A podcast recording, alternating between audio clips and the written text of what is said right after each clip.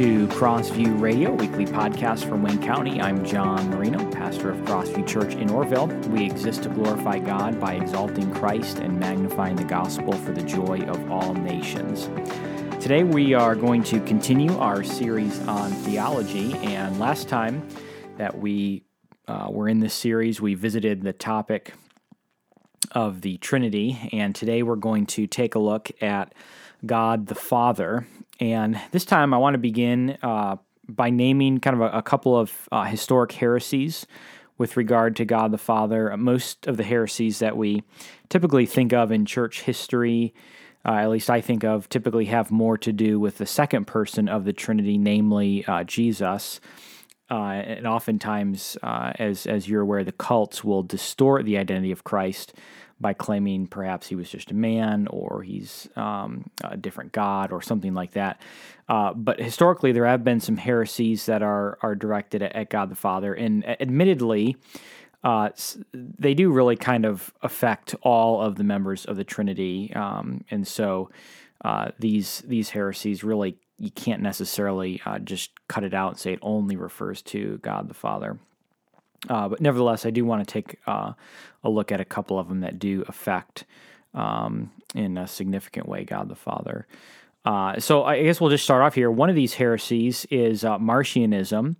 Uh, Marcion was a man who lived in the second century AD, and he basically taught that the New Testament Christian could discard the Old Testament. He believed that the God of the New Testament was not the God of the Old Testament. Uh, he taught that the Creator God first created the universe, but then another God sent Jesus to save them from the deficient creation of uh, of the first God.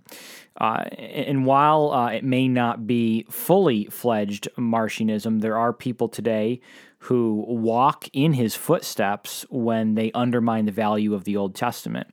Uh, and so, whenever you hear someone who would describe the God of the Old Testament as uh, perhaps you know typically this this harsh dictator type God, and the God of the New Testament, you know, in Jesus as this kind, patient God, you know, it kind of, I mean, reeks of Marcionism. It's kind of what it's it's um, promoting, uh, though perhaps not formally, but at least it's following in his footsteps. Um, so there's uh, there's that particular heresy, and we've talked here a little bit about this whole idea of uh, unhitching the Old Testament. That is, in my estimation, uh, a form of of Marcionism when when we um, claim that the Old Testament can be uh, unhitched from from the New Testament. and We don't need to refer to it anymore. Uh, another heresy is um, is modalism. That has to do with uh, you know, again, God the Father, but the entire Trinity. Uh, a modern way that people kind of fall into this trap of modalism is when we use the uh, illustration of water to try to capture the Trinity. So you've all probably heard that illustration before where water is one element, but it can appear as a liquid, a solid, or a gas. Um, and so that's used to try to describe the Trinity. That's actually not a good illustration at all because it doesn't capture the the distinctiveness of the members of the the Trinity. The, the three phases of water are just different modes of one element. Uh, but Jesus is not just a different mode of God the Father. He is uh, distinct from God the Father. Uh, modalism, you may have heard uh, go by uh, other terms, similar terms, uh, Sabellianism or modalistic monarchianism. Uh, Sabellius picked up on this teaching and he taught it in the third century AD. And there actually are modern proponents of this doctrine, and they would be oneness Pentecostals. Um, what this teaching does, though, is it not only misrepresents God, uh, but it also etches away at the atonement itself. And a verse that comes to mind would be Isaiah 53:10 that says this, "Yet it was the will of the Lord to crush him." And of course, looking at this from a New Testament perspective, we know that this is referring to uh, the cross, uh, Jesus making uh, satisfaction, uh, propitiation, uh, for our sins. And you have in this passage the distinctiveness that God is crushing, uh, God the Father is crushing God the Son. And so when you say that God is just uh, different modes, sometimes he shows up as the Father, and sometimes he shows up wearing the, the Jesus hat, and sometimes he wears shows up wearing the, the Holy Spirit hat, but it's just different modes of the same person. You lose uh, of course, all the passages that refer to the distinctiveness uh, in the Trinity, and you lose the uh, effectiveness of the atonement because there is uh, this description of more than one person going on uh, in in the the atonement. Um, you can't have this if God is just different modes uh, of the same person. Rather, uh, as we understand and know, the Trinity is three persons in one being. And so there's the uh, unity of God, He's one being, uh, and yet there is the, uh, the, the three persons in the, in the Trinity. Another uh, heresy is uh, Manichaeism. And this is a third century heresy. And this one is interesting. It's actually one that we don't talk about too much. Um, but it's interesting because Augustine subscribed to this view before he became a Christian. It's it's actually a form of moral dualism, and I, we probably don't hear too much about it because I think it tends to typically be more of an Eastern type uh, idea. But it has infiltrated Christianity in a lot of ways. Uh, but basically, this moral dualism where the good spirit and the evil spirit are constantly at war and have always um, always existed eternally. Uh, and they're just they're kind of almost co-equal in a way. Uh, so they're they're they have they have this equal power. They're always at battle with one another, and sometimes the good gets the upper upper hand, sometimes the bad gets the upper hand. Um, you contrast that with God as revealed in the Bible, God the Father, and uh, there there is evil in this world, yes, but not even Satan is co equal with God. Um, that's what moral dualism says is the good force and the bad force are are equal with one another. Um, Satan will ultimately be defeated, and good and God will ultimately uh, ultimately win.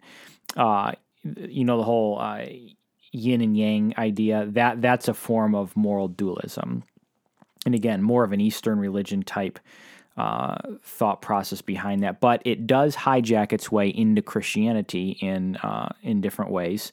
Uh, I doubt any of us, uh, perhaps I'm wrong. I doubt any of us have formally introduced our Christianity to dualism by suggesting that you know an evil God created uh, the world and the good God is at war against him. Um, however, we may uh, allow dualism to infiltrate our Christianity in other smaller ways that are still significant. Um, anytime we undermine God's sovereignty or minimize his sovereignty, we risk dualism. We imply that someone or something else competes with God at his level. There is only one omnipotent being in the universe, and that being is God sometimes I see this kind of dualism at play when I hear someone say, you know, something to the effect of, you know, oh, I lost my my job today. Satan sure is busy and active, and then, you know, five minutes later they'll say, oh, I found a fifty dollar bill on the sidewalk. You know, God's looking out for me. The problem with those two statements are that they attribute all of the bad stuff to Satan and all the good stuff to God. And it's kind of as if you know, God and Satan were battling it out, and you know, Satan won up God this time, uh, but God got him down the next time. That that's a form of dualism that comes into our, our thinking. And I would suggest to us that we need to understand that God is sovereign even over the bad things that do happen. He has not lost control, he has not lost sovereignty. The moment that we suggest that there is another um, uh, powerful, omnipotent, whatever being in the universe, we are um, we're in the uh, risking dualism, and so God is completely in control, even over all of the uh, all of the bad things that do happen as well. Um, I'll stop there with the heresies and uh, and get to to the truth. Uh, and I'll just read our church's doctrinal statement uh, on on God the Father. It says this: We believe in God the Father, who is a personal spirit, and is infinite in holiness, righteousness, justice, love, and sovereignty. We believe God is transcendent yet immanent, self existing, eternal, omnipotent, omniscient, omnipresent, and that he is the creator and sustainer of all things. We believe he is worthy of all of our adoration, praise, love, and worship. It's uh, a rather short statement, admittedly, uh, and certainly uh, we have this list of attributes that is just a sampling of all of his attributes. We haven't listed all of them here. Uh, but unlike uh, Marcionism, this God, uh, the God of the Bible, that is, is the same God in both the Old Testament and the New Testament. And though the examples are numerous, I will give you, just as a way of comparing that heresy to Scripture, I'll give you one example in the Old Testament where uh, God is described as a God of grace, and then one from the New Testament where Jesus is a God of wrath, which um, uh, kind of upsets that paradigm. Psalm 86 15. But you, O God, are a God merciful and gracious, slow to anger, and abounding in steadfast love and faithfulness. And so you have God's mercy there, His grace. Certainly, we see His mercy displayed in bringing His children out of Egypt. Uh, and uh, in in the creation uh, narrative itself, and all throughout the Old Testament, we see God's mercy uh, continually being put on display. Um, Revelation 19, 15 through 16. Actually, let me back up there and say just for a second uh, on that. Um, they're actually in the, in the New Testament in Romans chapter 3, you have a statement uh, referring to uh, actually answering a question how come God overlooked all the sin in, in the Old Testament? And the answer to that, according to Romans 3, was, was um, because Christ was coming.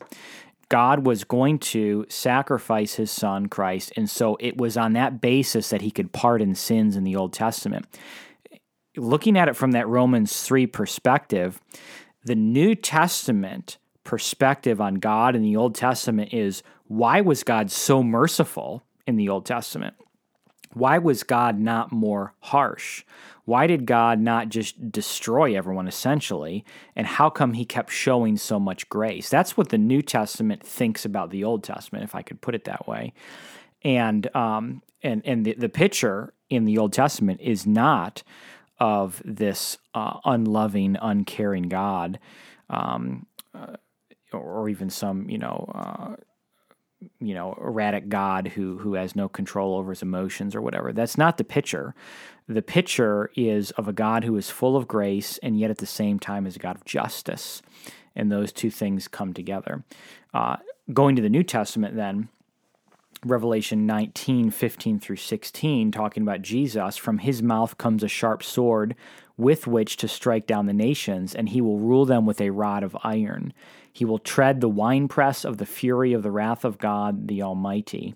On his robe and on his thigh, he has a name written King of Kings and Lord of Lords. And so you have the wrath uh, of Christ being put on display here, treading this winepress. Uh, he is a God of justice. The God of the Old Testament and the God of the New Testament is the same God. Uh, and so we have to acknowledge that God the Father is a God full of mercy and compassion. And yet that doesn't preclude his justice. He acts in the Old Testament and in the New Testament in ways that are uh, not contrary to, uh, but are completely consistent with his character. Unless we forget the one place where both his justice and his mercy intersect, we must look to the cross. God can show us mercy, and he can show Old Testament saints mercy because he showed Christ justice. And because of this, we have to acknowledge, as our doctrinal statement says, he is worthy of all of our adoration, praise, love, and worship. Let's worship him, but let's do it in accordance with Scripture. As John 4 says, we worship him in spirit and in truth in ways that are consistent with how he has revealed himself to us. Not a God of our imagination, not a God who we have made after our own image and our own likeness, but a God that's been revealed to us in the Old and New Testament, the Scripture. Thanks for listening to Crossview Radio. I'm John Marino, pastor of Crossview Church in Orrville. We meet Sundays at 10 a.m. at the Orrville YMCA. To find out more about Crossview Church, visit us online at crossvieworville.com.